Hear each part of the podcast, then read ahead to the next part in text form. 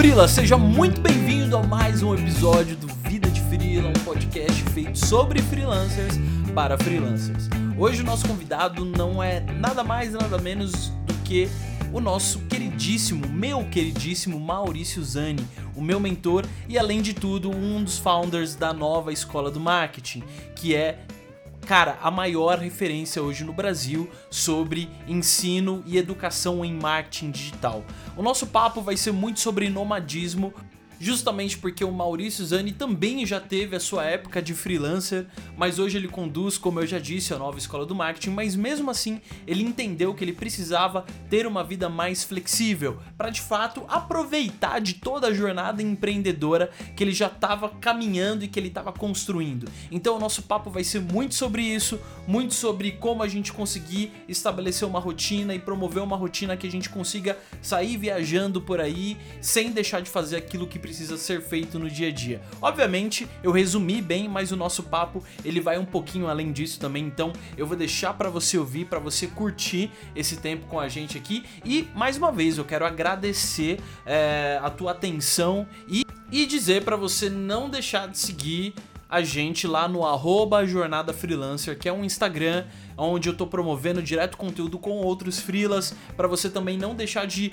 curtir e se inscrever no nosso canal no YouTube, onde todas as terças-feiras a gente faz lives às 8h30 falando sobre temas é, do dia a dia do freelancer e muitas vezes com mão na massa, ensinando a mexer em ferramenta, é, ensinando como trabalhar framework para gestão de report, gestão de projetos e muito, muito mais, tá? Então, por favor, divulgue esse podcast se você gostar e segue a gente nas redes e vamos construir uma comunidade freelancer que realmente faz acontecer nesse Brasilzão. Vamos para esse 2020 porque eu tô muito empolgado, Frila. Bom episódio para você e não se esquece, segue a gente lá no arroba Jornada Freelancer. Valeu, fui!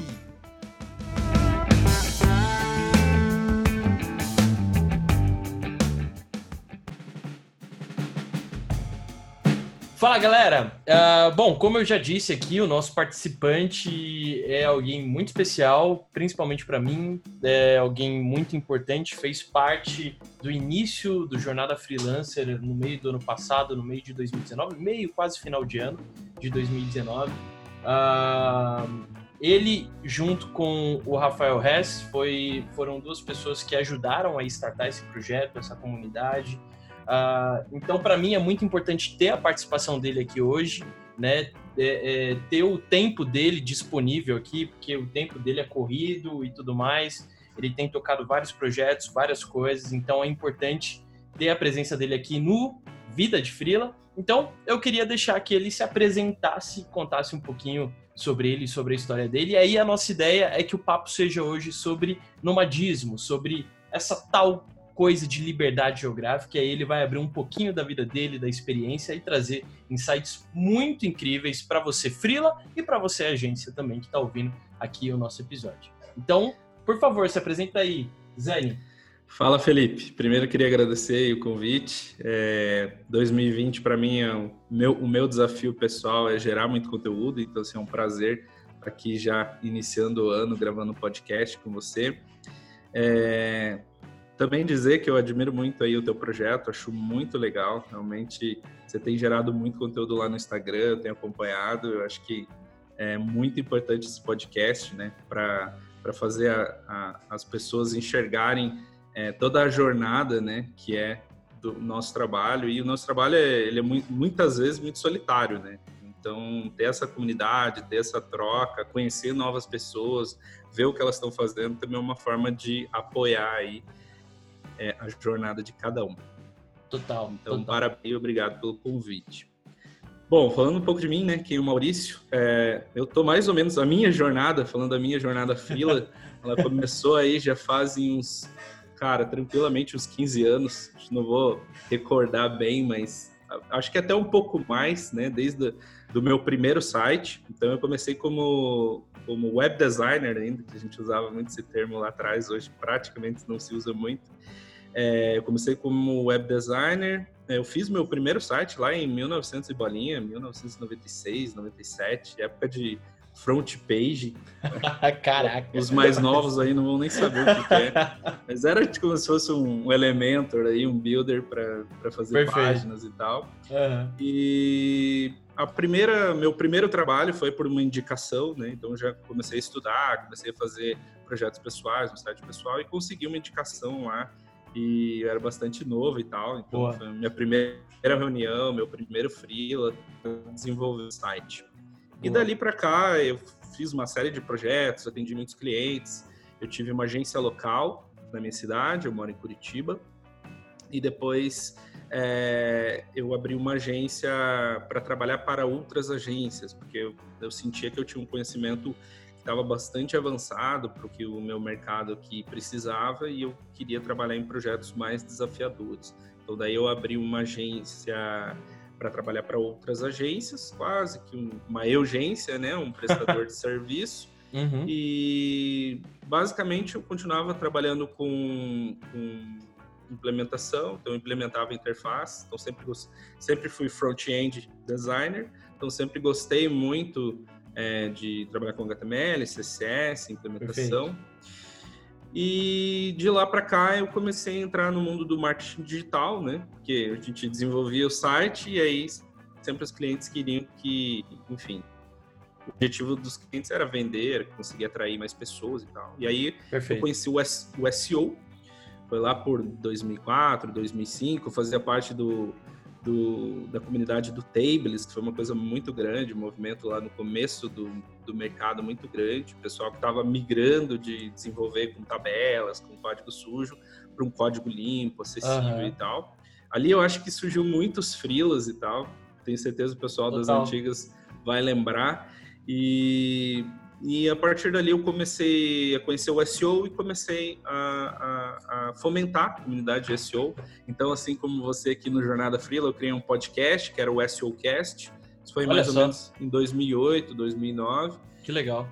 Daí eu fiz dois eventos de SEO, foram os primeiros eventos de SEO do Brasil, o SEO Camp em Curitiba, foram dois SEO Camps em Curitiba, e depois disso eu ajudei a, a criar um, talvez na época foi o maior evento de marketing digital, foi o Expo em 2011, a gente trouxe várias referências do marketing digital, é, trouxe o Rand Fishkin, que era o maior nome de SEO, diretor de marketing da Lego, Adidas. Caramba!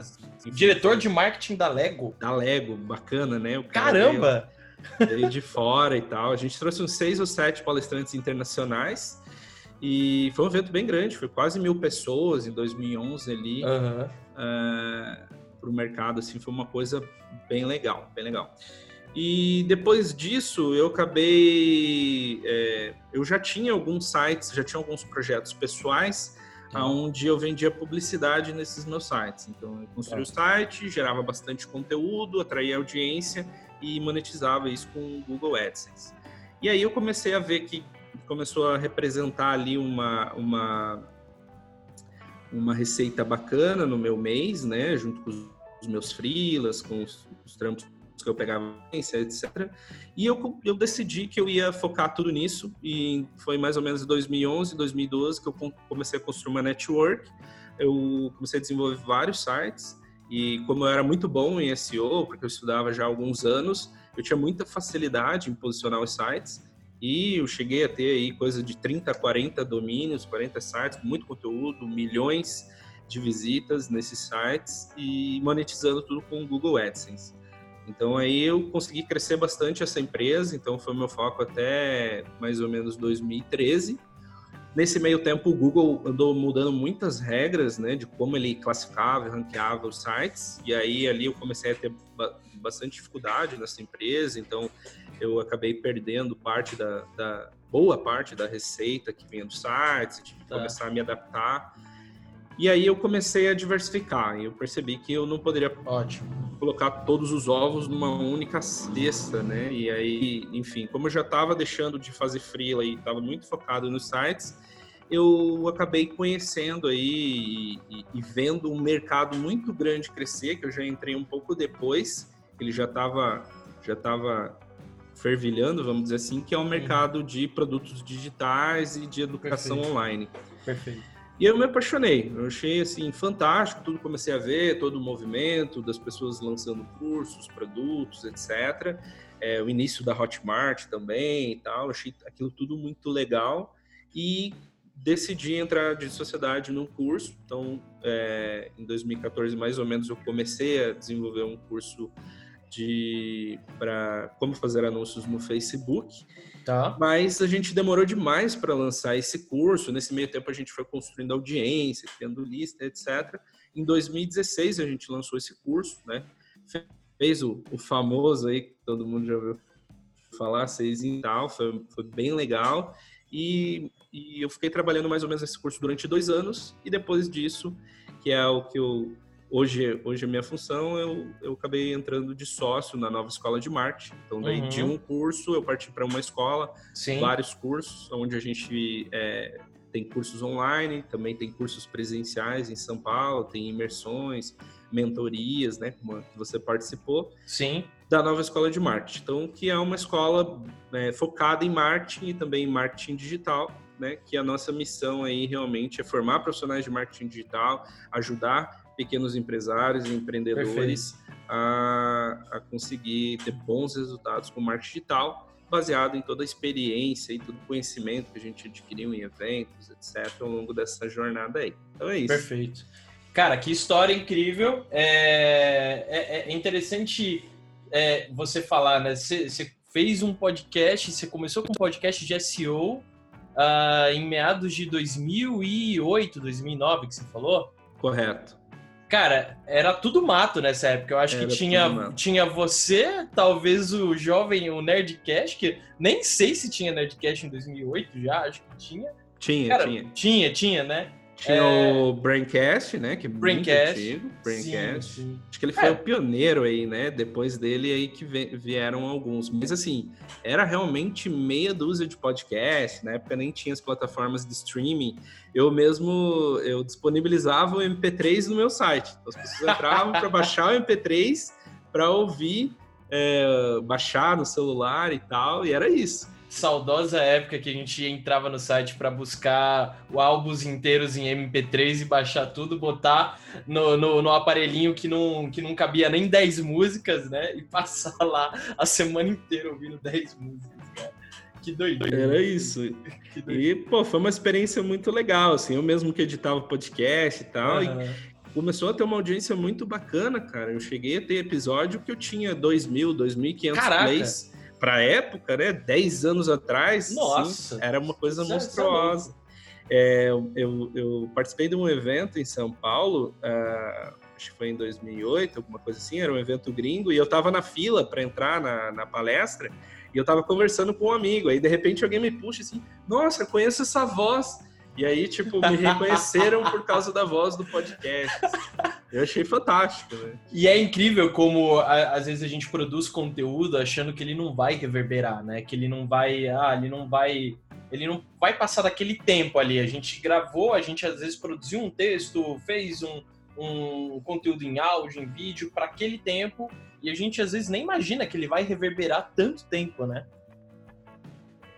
É, porque basicamente a gente conversando aqui entre nós, a gente não imagina, né? Que mil pessoas, duas mil pessoas vão ouvir isso. Total. E assim, é um número, parece pequeno hoje em dia, que nós estamos na época dos influenciadores digitais, que tem 100 mil, 1 milhão, 10, 5 milhões, parece pouco, mas é muita gente, cara. Você, mesmo que você atinja mil, duas mil, cinco mil pessoas, é muita gente parece pouco, né? As pessoas sempre têm agora é, subiram a régua em relação à audiência, mas assim, Sim. É, a quantidade de oportunidades que é, gerar conteúdo e o podcast deu na minha carreira são uhum. assim, assim, não tenho o que falar. Foi uhum. graças ao podcast que muitas pessoas me conheceram. Eu consegui muitos frilas por causa do podcast.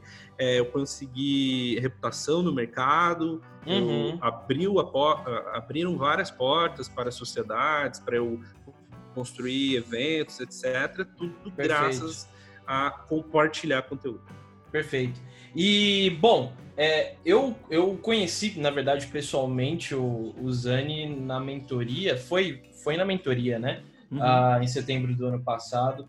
E o Zani sempre me chamou muita atenção uh, o modo que ele entende trabalho e vida, né? Qualidade de vida e etc e tal. É, é, é algo que eu admiro muito no Zani, Frila, para você que está ouvindo aqui. Uh, se você não segue o Zani ainda no arroba Maurício Zani, é esse, né? O seu Instagram. É, é se você não segue ele ainda, eu sugiro que você o siga, porque lá no Instagram dele você vai ver que tem várias fotos feias, assim, de lugares horríveis uhum. é, pelas quais o, o, Maurício Zani e a esposa dele, a família dele passou, né? É, assim, tem lugares horríveis, Turquia, tem, tem, tem uma foto dele com uns balões ali, muito feios na, na Turquia, assim, que realmente nem vale a pena você clicar para ver, que é muito feio mesmo, né? Brincadeiras à parte, é algo incrível, assim, ver como que ele, é, como que o Zani é, consegue equilibrar essa jornada nômade com trabalho. E eu queria que você trouxesse um pouco de como que começou, né? É, você contou a tua história aqui, de como que você começou a construir o teu posicionamento, a tua carreira e etc. E você teve é, é esse lance uh, de, de, liberdade geográfica no, no coração desde sempre, de poder trabalhar de vários lugares, você passou por vários países. Como que começou esse lance do nomadismo? Vai, a gente pode chamar de nomadismo porque é a, é a palavra da moda, né? Mas, assim, como que começou essa sua paixão por estar em dois, três países, quatro países diferentes é, por ano e trabalhando? Como que começou isso, cara? É, eu sempre tive, eu sempre, esse sempre foi uma coisa muito pessoal minha, né? Eu sempre quis é, ter essa liberdade de poder escolher com que eu queria trabalhar, aonde eu queria trabalhar, como eu gostaria de trabalhar. E, e eu tomei várias decisões, né, na minha vida, na minha carreira, que na verdade me levaram a isso. E várias decisões dela, dessas, essas decisões que eu tomei, algumas financeiramente não foram inteligentes, assim. Uhum. Porque eu tive muitas oportunidades de trabalhar em grandes agências em São Paulo, etc. Assim, é, o ego vai lá em cima, né? Quando essas Total. oportunidades che chegam, etc. Ainda mais é, para mim que não sou de São Paulo. Talvez para quem é de São Paulo não é a mesma coisa, mas enfim, São Paulo para quem é de fora é a capital do Brasil, onde tudo acontece, né? Sim, sim. Para nós não é Brasília é onde São Paulo é onde todo mundo quer estar, quer, quer trabalhar. Boa parte do PIB do Brasil está ali. Então, assim, é, para trabalhar com grandes marcas, em grandes projetos, realmente você tem que seguir essa jornada. E, e eu sempre recusei, né? Eu sempre uhum. recusei porque eu sempre quis ficar próximo da minha família. Uhum. Então, isso aí, é, vamos dizer assim, me atrasou em termos financeiro, uhum. financeiros por muito tempo mas em compensação é, eu não me arrependo. Olhando para trás uhum. hoje, ao longo desses anos todos, dessa história que eu contei, uhum. é, não me arrependo né, de ter tomado a decisão de ficar mais próximo da família, de não ter uhum. saído da minha cidade e ter investido nisso. E eu acho que acabou sendo uma coisa meio que natural, sabe? Meio Sim. que consequente eu ter que arrumar é, alternativas e possibilidades para conseguir é, trabalho, conseguir Sim. ter uma coisa legal. E uhum. então, assim, trabalhar online foi uma coisa que eu forcei. Então, assim, eu fui um dos pioneiros aí, vamos dizer assim, legal. em termos de, de realmente viver de internet, né? Que é uhum. uma coisa que todo mundo persegue, ganhar dinheiro online. Então, você pegar lá, você vai encontrar palestras minhas em 2012, uhum. 2008, coisas é, onde, assim, poucas pessoas, uh, na época da blogosfera, ainda lá em 2005, 2006, uhum. é, eram poucos blogueiros que viviam dos seus blogs e foi Sim. tudo por causa dessas pessoas que compartilharam isso. Eu acabei comprando esse sonho e seguindo ele, né? Realmente uhum. uh, dando, fazendo o que fosse possível ou impossível para fazer uhum. isso dar certo. Então foi uma coisa meio natural, assim. Então, quando começou a surgir essa moda, vamos dizer assim, de nomadismo digital, etc., já era uma coisa que eu vivi não tanto pelo fator de vou viajar o mundo, mas uhum. eu já uhum. não dependia mais da minha cidade. Uhum. É, os meus clientes não eram da minha cidade, né? Como eu disse, eu trabalhava para agências fora do estado, então é mesmo com um serviço, vamos dizer assim, tradicional, nem, nem falando tanto em ganhar dinheiro online, uhum. mas falando em conseguir clientes de outras cidades, usando é, usando reuniões online sim, sim. e outras formas de contato que não indo até a cidade, eu já tinha essa flexibilidade, mesmo não não exercendo, né? Sim. Mesmo não exercendo. Então eu acabei, eu foi uma coisa natural. E aí a hora que eu até demorei bastante assim para começar a viajar para fora do país. Minha primeira viagem foi em 2016. Certo. Eu fui num casamento de um tio meu que mora em Barcelona. E, cara, quando né, eu fiz essa viagem, que foi até muito tarde, né? Eu tenho vários amigos que já foram para fora do país há muito tempo Uh, antes que eu, eu assim, me apaixonei. Eu falei, nossa, tipo, é total. Eu, eu tive essa primeira experiência de. É, é um mundo aí, novo, né, cara? É um aí novo. que eu me toquei, sabe? Eu me uhum. toquei que eu, eu já trabalhava online, eu já não tinha, não precisava mais estar na minha cidade.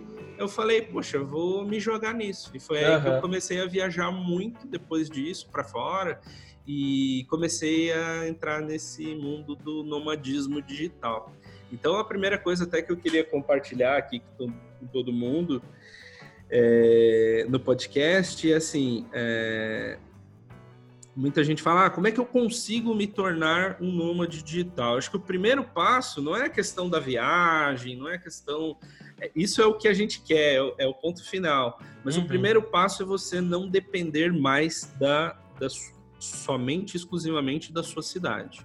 Perfeito. É, e mesmo que você tenha clientes na sua cidade, você pode continuar tendo, acho que não é um problema. A questão mesmo é você é, diminuir essa dependência de reuniões presenciais, de estar lá fisicamente no espaço, uhum. você realmente se adaptar, né?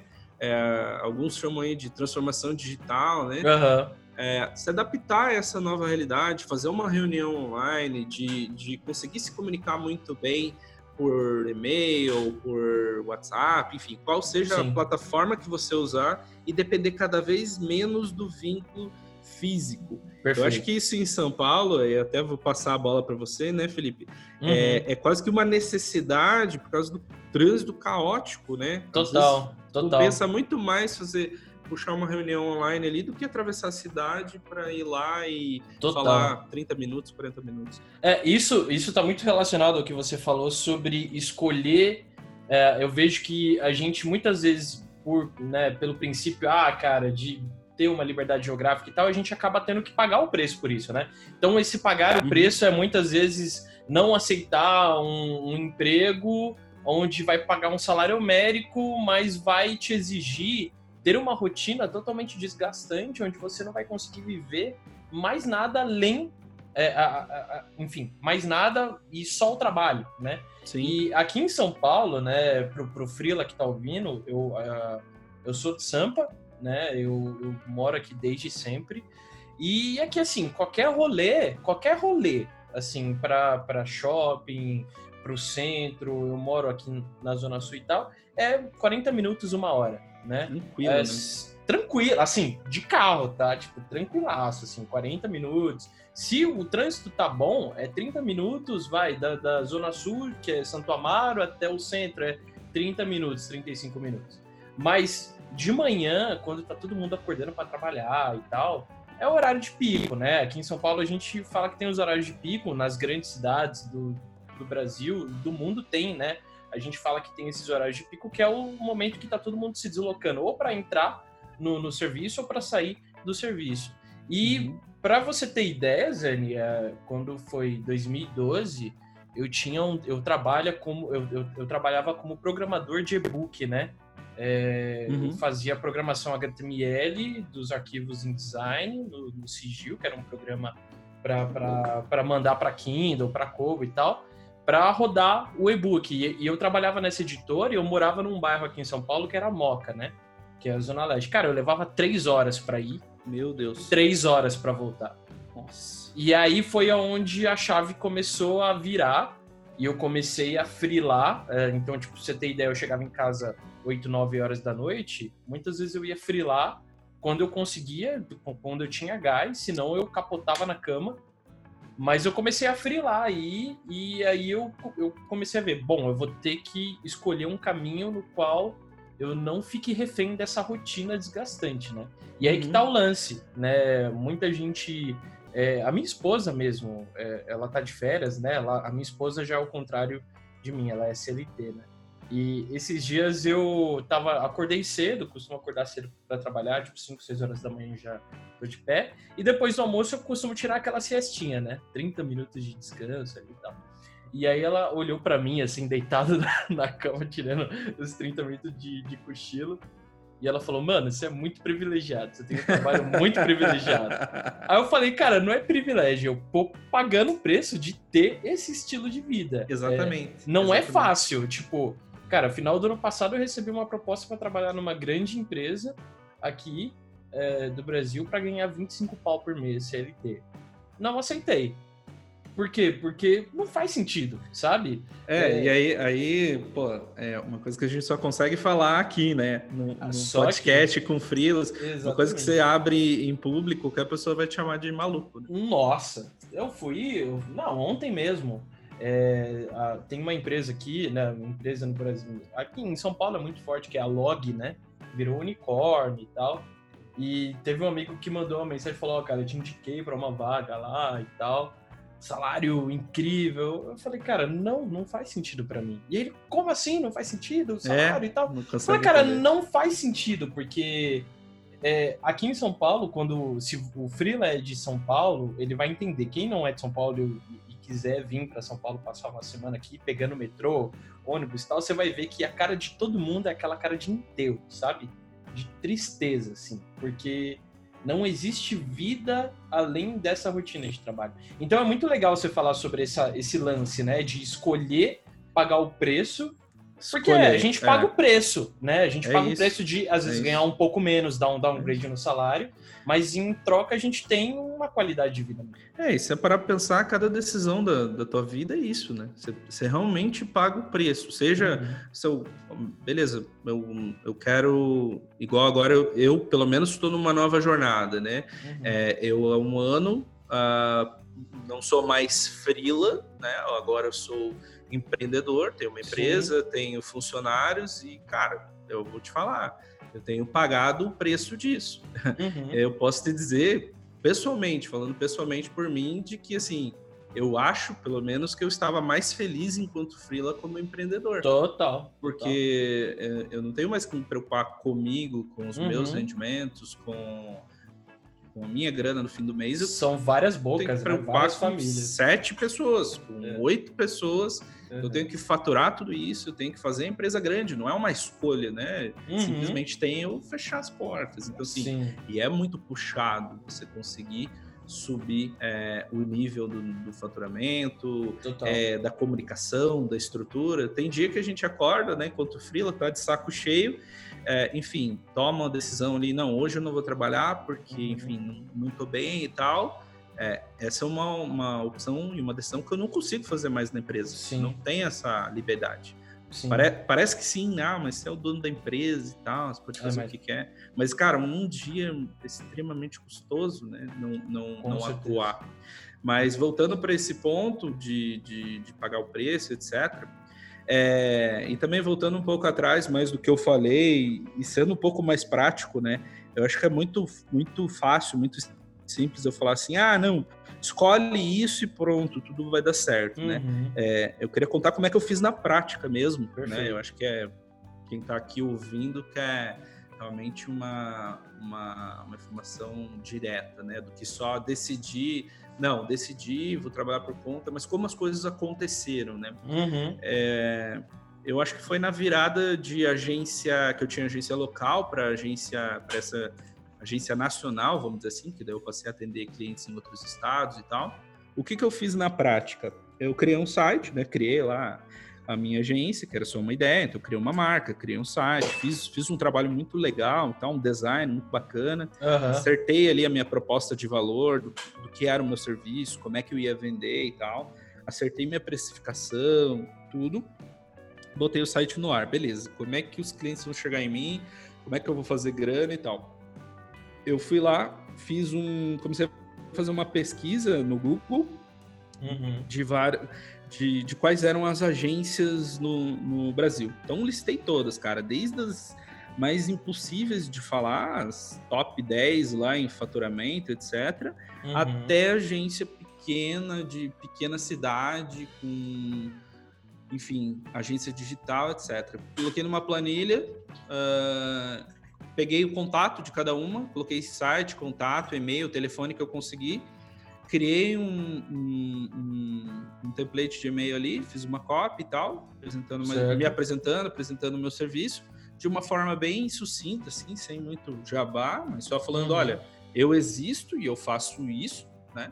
E, cara, comecei a disparar. Comecei a disparar e-mail, disparar e-mail, e foi assim: o início da minha agência e esse início da minha jornada para virar um nômade, vamos falar assim, uhum. foi justamente caçando os clientes. Não foi fácil, né? No Sim. começo vieram poucos contatos. Eu lembro de ter enviado coisa de, sei lá, 500, 600 e-mails para conseguir talvez cinco, quatro trabalhos mas desses cinco ou quatro trabalhos, um deles se tornou recorrente. Sim. Então era uma agência que era tipo, ela já era terceirizada de uma grande agência, então era um quarteirizado, mas ela, ele, ele me enviava trabalho sempre, sempre, sempre, sempre, sempre. Então, Perfeito. assim, começou a virar na prática ali. Eu lembro de ter feito um e-commerce grande de uma, de uma marca multinacional nessa época. É, na época, eu, falando assim, bem na prática, eu devo ter, sei lá, faturado dois, três mil reais, que uhum. antigamente era mais dinheiro do que é hoje. Sim, sim. Não era muita grana, mas eu imagino que um projeto desse, a agência lá em cima deve ter cobrado tipo um milhão para fazer. Sim, sim. E para mim lá na ponta chegou três, quatro, mas assim, foi o que realmente começou a materializar. Então, na prática, é assim se, é, mesmo que você tenha que pegar clientes na sua cidade, é ir atrás mesmo. Vai. Perfeito. Se tiver que fazer reuniões físicas e for uma obrigação, vai. Mas vai. depois você vai, vai transformando aquela relação para o teu, o teu objetivo de vida, né? E é muito legal você falar isso, porque é, é, recorrentemente eu recebo directs lá no arroba jornada freelancer da galera falar, ah, mas eu não consigo ter essa cara de pau, eu não consigo ser assim e tal.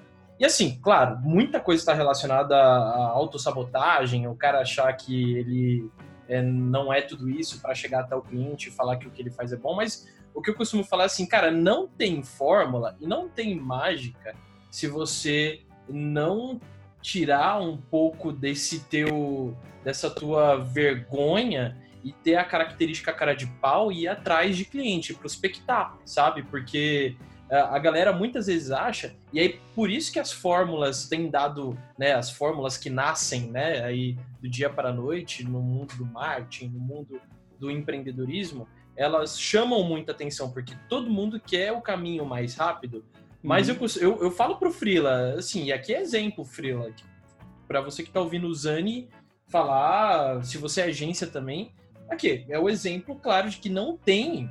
É, é, pode ser o melhor, o melhor hack que te apresente do mundo. Ah, eu tenho um hack incrível para você conseguir crescer 10 vezes em. Cara, não tem caminho curto. É você ser cara de pau e ir atrás, né? E, tipo, a característica cara de pau, para quem quer ser nômade, é super importante. Né? Me corrija se eu estiver enganado. Tem que vender, né? Tem que vender. Tem que vender. O passo é tem que aprender a vender. Aliás, todo mundo tem que aprender a vender, mesmo que não seja, é, mesmo que não tenha uma empresa, mesmo que não seja um freela, você tem que se vender na, na empresa que você trabalha, você tem que se vender para tua família, você tem que se vender para tua esposa, para tua namorada.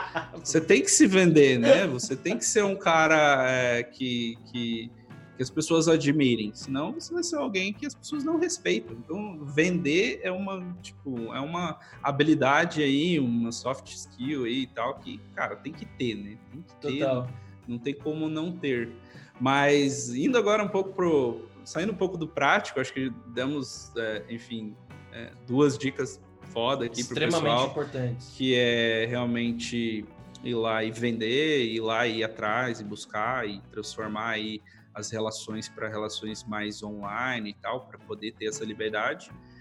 Mas indo para esse, indo mais pro nomadismo mesmo, é, é, então a minha história começou mais ou menos em 2016, que eu fui primeira vez para fora e tal. Na verdade, desde 2013 eu já viajava no Brasil, 2012, mas eu resolvi começar a passar algumas temporadas fora, né? Justamente uhum. por não depender mais aqui do físico e tal. Então, uhum. Então, trabalho totalmente online. Então, aí eu acabei conhecendo vários países da Europa e tudo. Aí em 2000, logo que eu voltei dessa viagem, em 2017, eu botei na minha cabeça que eu queria tirar a minha cidadania italiana, né? Porque uhum. meu avô veio da Itália e tal, quando era criança, num navio. E, enfim, eu tenho uma ligação muito forte com isso e tal, tá. com meu pai, etc. E eu e, cara, eu falei que queria fazer isso. E aí eu fui atrás, comecei a pesquisar, etc. E aí em 2017 eu passei quatro meses na Itália, né, por, por conta de, de realmente ir lá tirar minha cidadania.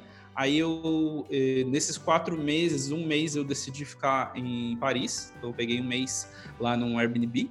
Então aluguei um apartamento certo. lá. Ainda estava pagável, né? Hoje já está muito caro, mas. Sim, sim. Tipo, consegui um aluguel lá, uh, relativamente barato, tipo, três, quase 4 mil reais com todas as contas pagas. Então, luz, Olá. água, internet, etc. Com Nossa. o câmbio, se você olhar para o câmbio, né, que já estava meio salgado, assim, não foi um negócio absurdo.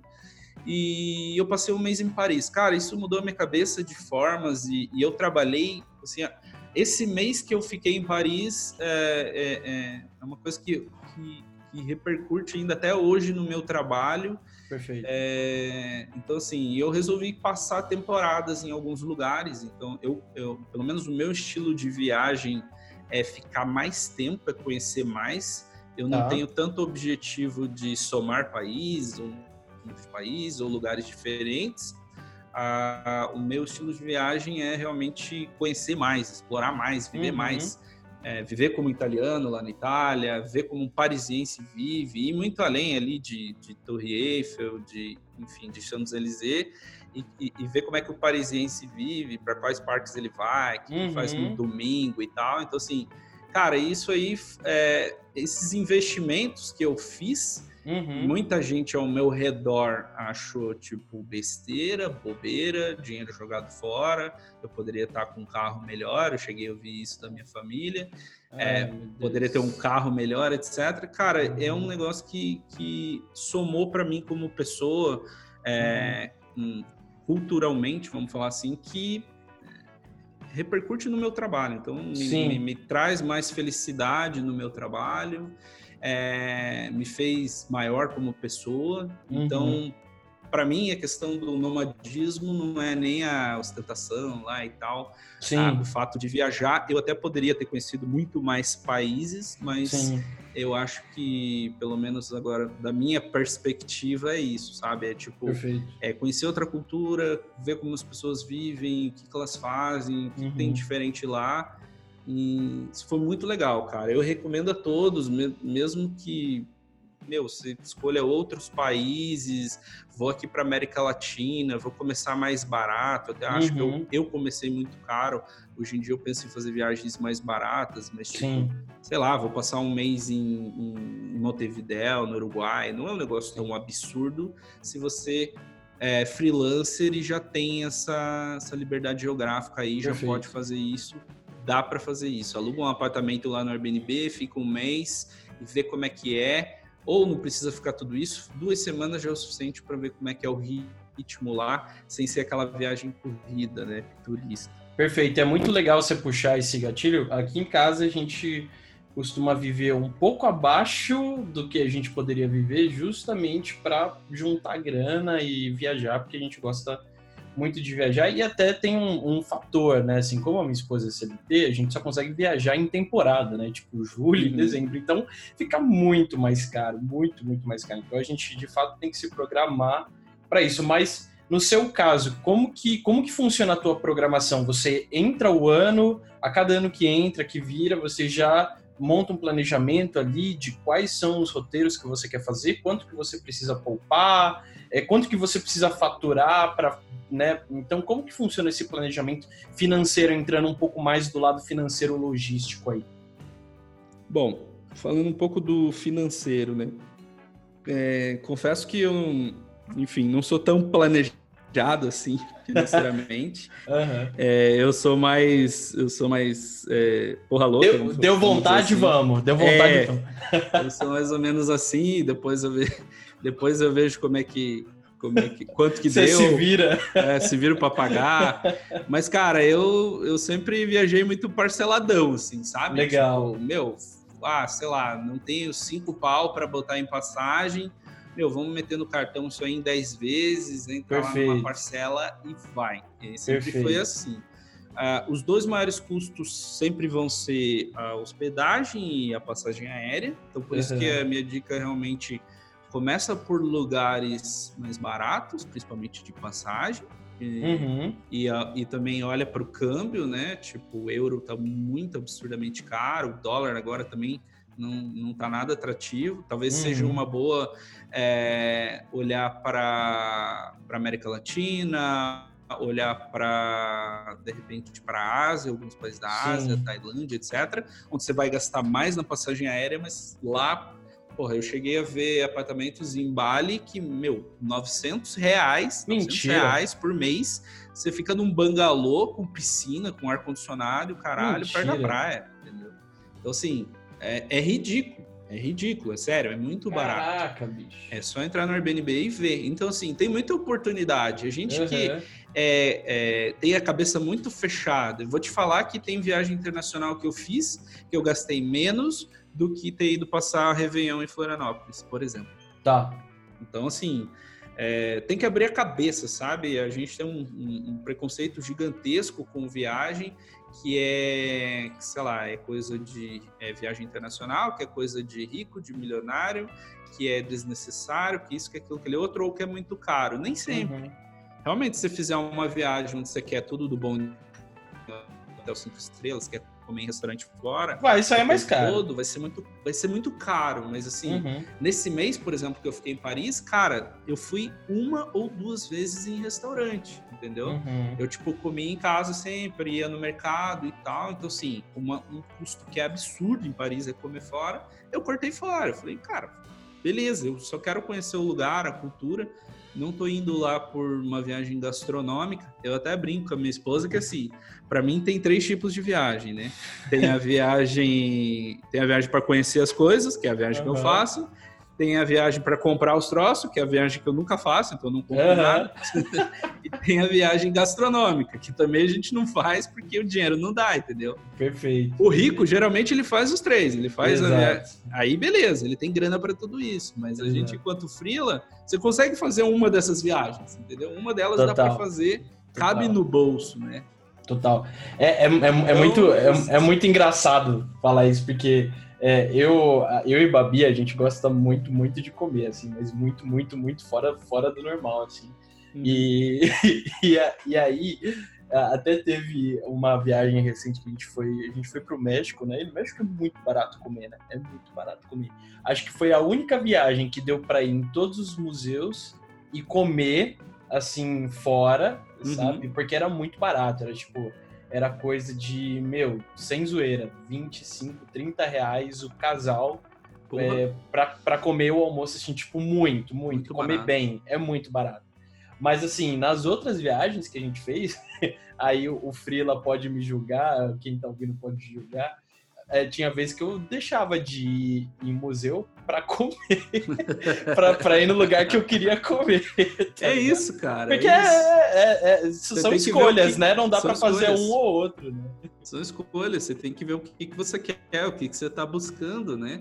E é isso, é igual eu falava aqui de sobre pegar a grana e investir num carro, pegar a grana e investir numa casa. São escolhas, entendeu? Perfeito. É, você enquanto frila, assim, pode ser que, meu, teu, tua casa própria, etc, está na frente de qualquer coisa, porque Sim. por causa da tua história, porque, sei lá, você nu- nunca teve uma casa, enfim, Uhum, você não uhum. aguenta mais morar de aluguel, blá, blá, Uhum. blá, e beleza, cara, tá tudo ok. É A o gente- preço que você vai pagar pra, a pra gente- ter isso, né? a gente fala de viagem aqui porque né, é, um, é uma coisa que está muito ligado ao freelancer, a maioria dos freelancers gosta, mas assim, você pode também ter toda essa flexibilidade para ter uma vida normal. Não, não tem nada de errado, né?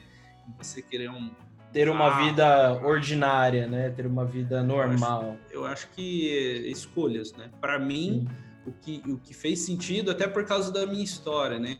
A minha história, eu sempre é, enfim, meu, meus pais, né, é, sacrificaram muito para ter um imóvel e tal, então eu sempre tive uma casa própria e tal, então assim, não, eu entendo, não tem o mesmo peso para quem uhum. teve, então é, por mais que hoje, hoje eu moro de aluguel e tal, é, por mais que hoje eu moro de aluguel, eu ainda não, não tive o chamado, assim, de, eu também, também. de ir lá comprar um imóvel e tal. O que realmente está pegando muito para mim é realmente essa questão cultural, né? Sim. Então, assim, eu cresci demais culturalmente quando eu fui lá atrás das minhas raízes italianas. Uhum. É, até brinco que eu acho que eu conheço mais a Itália do que o Brasil agora, porque eu acabei cruzando lá e não por uma questão de que eu não valorizo o Brasil, mas por causa que a infraestrutura lá na Itália te permite facilmente, cara, em qualquer cidadezinha assim, você, meu, cidadezinha que tem 500 pessoas, tem uma estação de trem, então você consegue pegar um trem e ir para qualquer lugar da Itália.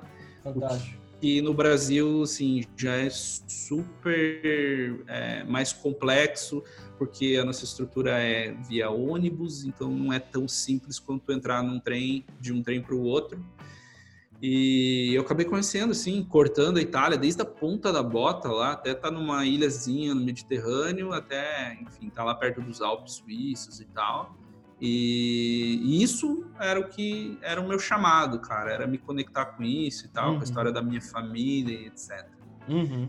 Então, cara, o nomadismo para mim veio desse jeito, sabe? Perfeito. E agora, né, que você até comentou no começo, eu passei passei quase um mês na Turquia. É, uhum. eu queria muito conhecer como, como vivia lá os turcos, como vivem os muçulmanos, como funcionam as mesquitas, qual é a relação deles com, né, com a religião, uhum. é, se ouve muitas coisas sobre, pô, os caras respeitam as mulheres, não respeitam. Eu ouvi muita coisa na internet e eu cheguei lá, cara, e assim, eu tive Muda, uma, né? uma grata uma grata surpresa, uhum. sabe? Nada do que eu, pelo menos li na internet, eu vi com os meus próprios olhos. Então, assim, é, pelo menos em termos de, de, de, ali, de olhando as pessoas na rua, as uhum. mulheres vestem do jeito que querem. Sim. Tem mulher de burca, não tem mulher que tá de shortinho, enfim, não vi ninguém mexer com mulher nenhuma. Achei super tranquilo em relação a isso. Não que não tenha casos, imagino sim, que tenho, mas não é uma coisa que, enfim, que realmente você pode generalizar e afirmar. Uhum. Então, tipo, achei bem tranquila a relação deles é, com, com, turistas, com outras pessoas, tipo... Mas para você ver o quanto a gente é, é, é enganado evangel e evangelizado da forma errada sobre outras culturas aqui no Brasil, né? É, uhum. Eu, em 2015 eu tive o, o privilégio de ir para o Líbano, é, julho de 2015, e fiquei 25 dias no Líbano, em Beirute. E, cara, eu fui com o, o fiofó na mão, sabe? Eu fui... Uhum porque é essa coisa, preconceito, sabe? Preconceito. Eu fui com, pré, com, com preconceito, aí fiz uma escala ali em Dubai, aí comecei a ver todo mundo andando Ali eu falei, cara, que, que, que legal, não, não, não é. Não eles é... são normais, né? Então, a é... gente fica assim, eu, nossa, eles são normais. Eu esperava outra coisa, né? Exato, exato. E aí, 2015 era a época que o Easy estava bombando, né? Uhum. E, Literalmente. Tipo, literalmente. literalmente. E, cara, é, eu, eu fiz a escala em Dubai e era mais quatro horas de voo pro Líbano, né? E o avião passava em cima da Síria. Uhum. e aí eu lembro que a galera no avião tava com medo, porque eles estavam derrubando uns aviões, né? É, uhum. Nessa época, assim. E eu, eu lembro que eu pousei assim, dando graças a Deus, que bom que eu consegui chegar. Cara, mas é isso, eu cheguei em Beirute, bicho, que surpresa. Assim, eu falei, meu, como que eu consigo, como que eu, eu, eu acabo sendo tão influenciado é, às vezes pela mídia, de pensar de forma tão errada sobre a cultura muçulmana. A, é. A, a, né? Então é muito, muito louco isso. É, assim, o que eu notei é que, enfim, é, assim como os, é, o cristão, enfim, outras religiões, é, muito, é uma gama muito ampla. Você Sim. não pode passar a régua por um, por um tipo. Você vai ter Exato. radical todas Exato. as religiões E, cara, eles são a minoria, né? Eles são a minoria, então, assim, é, é, é, difícil você generalizar e falar que todo mundo é assim, ou que todo mundo pensa do, do daquele determinado jeito, uhum. quando, na verdade, é melhor você ir lá, conhecer com os seus próprios olhos, ter um, se relacionar com essas pessoas, uhum. você vai ter realmente país mais fechado, né? Não dá para afirmar que não tem, você tem país Sim. que você tem até é, muito mais radicais, isso existe, mas é, eu acho que o mais importante é isso. Então, para mim, é ir lá culturalmente ver isso e achei legal. O Líbano é ali pertinho, né, da Turquia. Cara, ali do lado. Mano, vai. Você deve assim, ter tido uma experiência muito parecida em termos de, de Muito,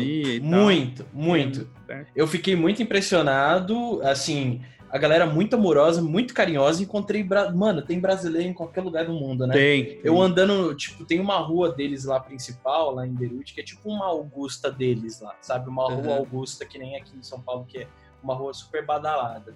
E aí andando lá e conversando em português, que eu fui com, com os amigos, né? E aí parava, ah, você é do Brasil? Ah, eu também sou, vim visitar meu pai, minha mãe, que, que tipo, mora aqui. E, tipo, andando pela rua era uma mesquita e uma igreja católica, uma do lado da outra. Eu falei, cara, que loucura!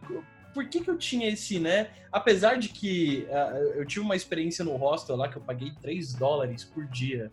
O hostel uhum. era muito barato e eu passei vários perrengues, mas acho que a gente pode marcar um próximo papo para falar só sobre perrengues de viagem, que eu acho que tem umas histórias legais. É, né? Mas é, é, é, muito legal. Eu, eu recomendo assim que todo mundo.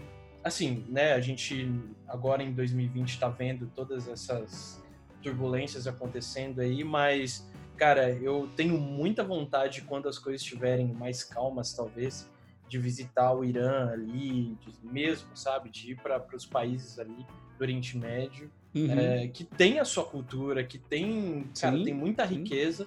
Só que, infelizmente, né, a gente vive num mundo onde a guerra lucra muito, então é, tem, tem esses lados também.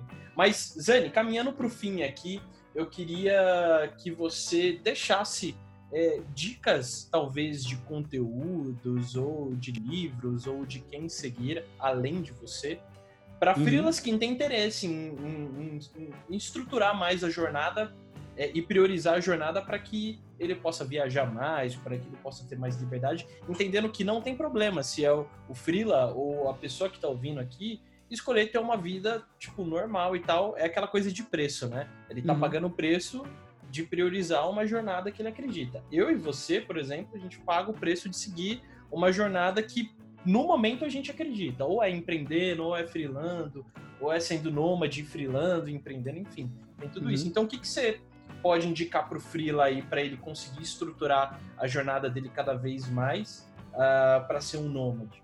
Cara, o primeiro, primeiro cara que eu já indico para seguir, que assim é minha inspiração e tal, é um amigo aqui de Curitiba, é o Fernando Kanarski. O Legal. Instagram dele é Nando Kanarski com K, dois Show. Ks, Nando Vou Kanarski. deixar aqui na descrição.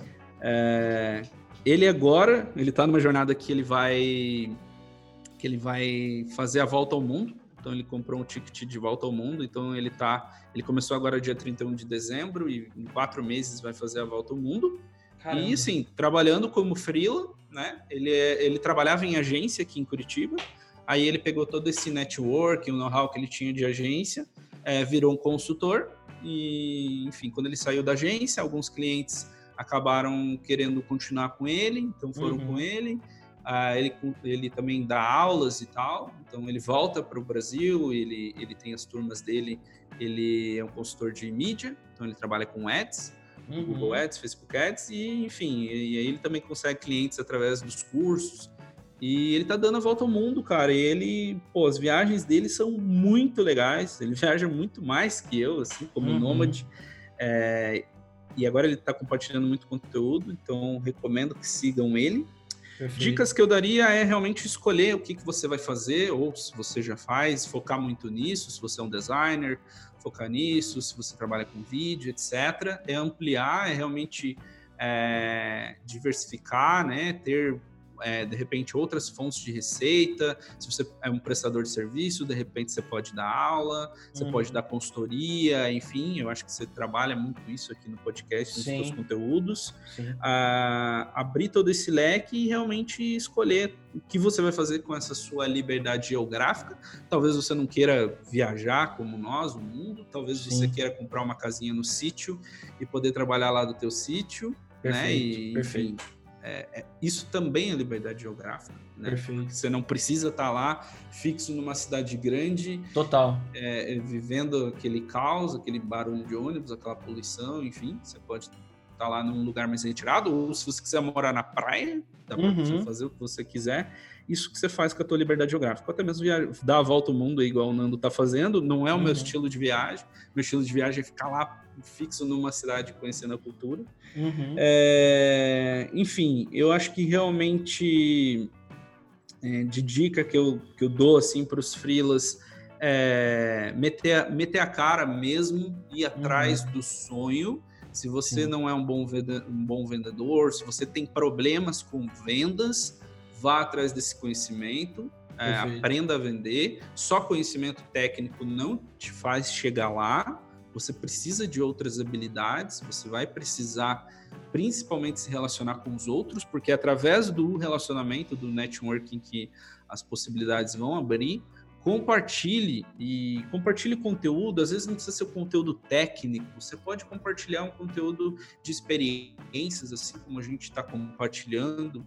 É, apareça, né? Porque as pessoas precisam saber que você existe, elas vão se conectar com os teus valores, talvez você esteja me escutando aqui, esteja se conectando, porra, é isso que eu quero fazer e tal. Não, achei muito legal a tua história, então você se conectou comigo, enfim, vai me seguir lá no Instagram, etc. Essa conexão gera oportunidade, gera negócio, gera ideias, né? Principalmente ideias. Assim Total. como o Nando me abriu a cabeça aí para viajar o mundo, etc. Ele abre a cabeça das pessoas para investimento e tal eu posso estar tá abrindo a tua cabeça aqui para você é, é, ter coragem e começar a agir. E eu acho que a minha dica final mesmo, assim, é não tenha medo de agir. Não tenha medo de agir. Pô. Eu acho que, eu, que eu, a, a maior coisa que, que impede a gente de fazer o que a gente quer e de transformar a nossa vida do jeito que a gente quer é o medo de agir. É, eu vejo pela história do Felipe aqui, a tua história, né, Felipe? É, Sim. Meu, você deu uns passos no ano passado que foi isso, sabe? Não, uhum. não vou ter medo de agir. É, você, meu, pegou e saiu totalmente da zona de conforto. Falou, meu, não vou ter medo de agir. Eu vou, eu vou agir porque é isso que eu quero. Eu quero transformar minha vida desse jeito. É, eu posso estar fazendo a pior cagada do mundo, mas eu não Sim. vou ficar parado é, olhando uma coisa que eu queria e não fazendo. Então, Total. não tenho medo de agir. Total. Cara, animal, é... muito do que você falou é o que eu acredito, é o que eu reverbero para os freelas. É, é...